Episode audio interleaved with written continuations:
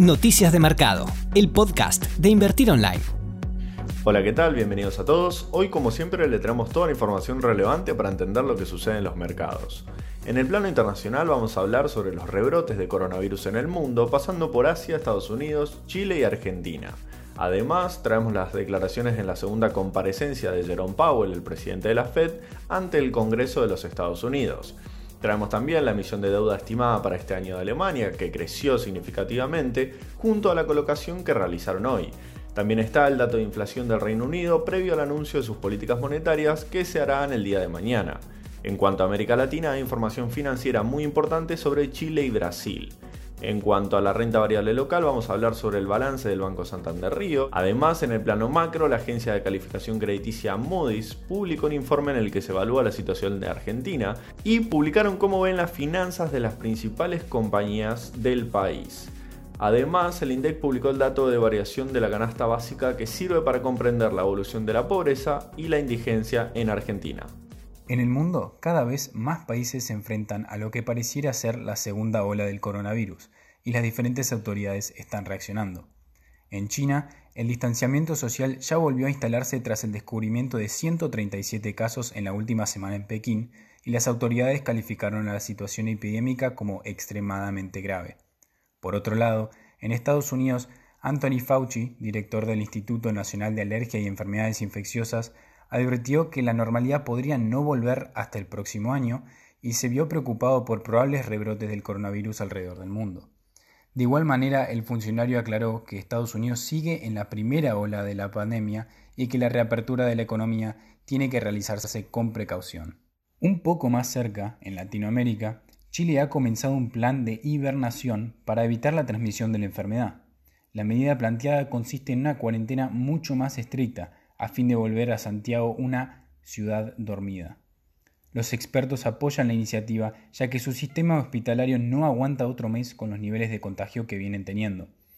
En el plano local, en Argentina, varias provincias anunciaron la vuelta a la fase 1. Jujuy fue la sorpresa después de reportar dos nuevos casos en la provincia y se sumó a Chubut, Neuquén, Chaco, Entre Ríos y varios municipios de la provincia de Buenos Aires. Alemania aprobó emisión de deuda para este año por 218 mil millones de euros a fin de financiar medidas que impulsen la recuperación económica del país tras la pandemia del coronavirus. Ante esto, hoy colocó bonos a 10 años por más de 4 mil millones de euros a un tipo de interés medio del menos 0,38% frente al menos 0,47% de la subasta similar de mayo. El bono tiene cupón cero, vence en agosto del 2030 y recibieron ofertas por más de 7.600 millones de euros. El Tesoro alemán se reservó 860 millones de euros que prevé colocar en el mercado secundario a mejores condiciones. Siguiendo con Europa, la inflación de mayo del Reino Unido cayó a su nivel más bajo desde 2016 al 0,5% desde el 0,8% de abril. El registro se da en el mes en el que la pandemia de coronavirus cortó la demanda mundial y provocó una caída de los precios del petróleo. Los economistas esperan que el Banco de Inglaterra anuncie compras adicionales de bonos por 100.000 millones de libras cuando publique sus decisiones sobre política monetaria en el día de mañana, después del programa de compras de 200.000 millones de libras que comenzó en el mes de marzo. El presidente de la Reserva Federal, Jerome Powell, tuvo su segunda comparecencia ante el Congreso de Estados Unidos, donde reiteró que la entidad usará todo su set de herramientas para apoyar a la economía. Además, Powell recomendó al Congreso no retirar demasiado pronto los estímulos fiscales aprobados contra el coronavirus hasta que no haya más claridad sobre la evolución de la pandemia. Declaró que sería apropiado pensar en un apoyo continuo para las personas que están sin trabajo y para las empresas más pequeñas. La economía ha comenzado a recuperarse, estimó, pero está en una fase crítica y cree que el apoyo es apropiado en este momento. ¿Qué sucedió en los mercados tras sus declaraciones? Bueno, en el momento el Dow Jones y el S&P registran caídas del 0,30% y 0,08% respectivamente, mientras que el Nasdaq todavía opera apenas al alza. En cuanto a América Latina, el Banco Central de Chile anunció que mantendrá su tasa de interés en 0,5% y que extenderá las medidas de apoyo a pequeñas y medianas empresas ante el agravamiento del impacto de la pandemia en el país. La entidad resolvió lanzar una segunda etapa del programa de facilidad de crédito condicional al incremento de las colocaciones bancarias por ocho meses más, que en total comprende un monto de 16 mil millones de dólares. Al mismo tiempo, en sus proyecciones sobre la economía del país, la entidad estima que Chile enfrentará en 2020 la peor contracción económica en 35 años, con una caída del PBI que podría alcanzar hasta un 7,5% en relación al año pasado. Respecto de los próximos dos años, el banco destaca que durante 2021 y 2022 la economía irá recuperándose, registrando crecimientos entre 4,75 y 6,25% y entre 3 y 4% respectivamente. Por otro lado, y siguiendo con la región, el ministro de Economía de Brasil, Pablo Guedes, afirmó que la pandemia es una bomba biológica de la cual el país comenzará a recuperarse a partir de septiembre y que sorprenderá al mundo porque continuará con las reformas de ajuste económico.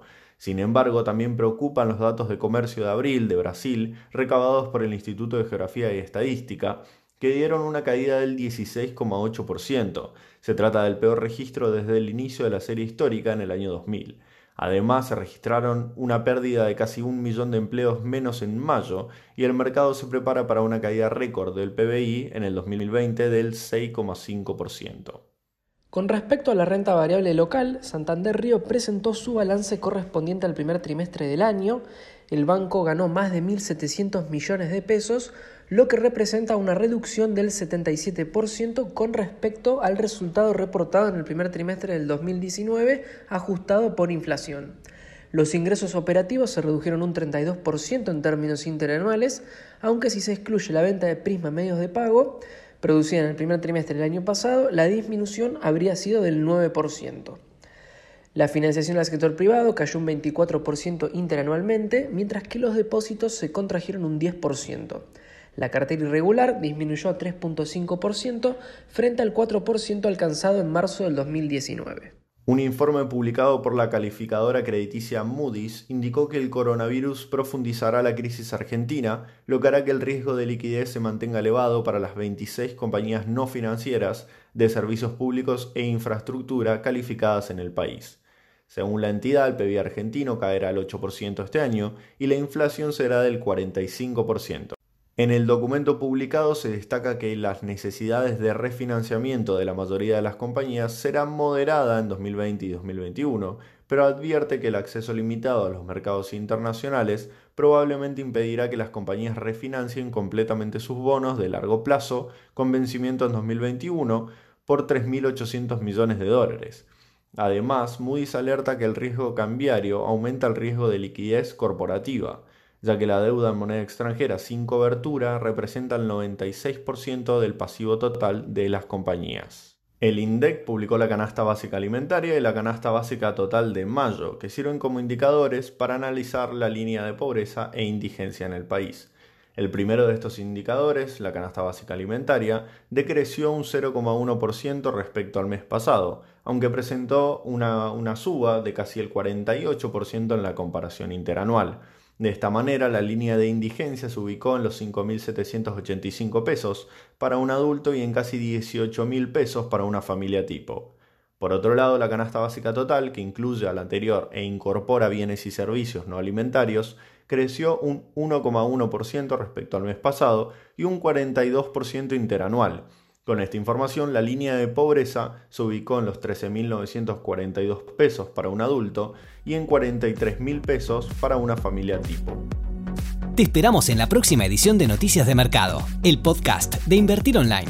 Para conocer más información visita nuestro sitio www.invertironline.com y encontrarnos en nuestras redes sociales.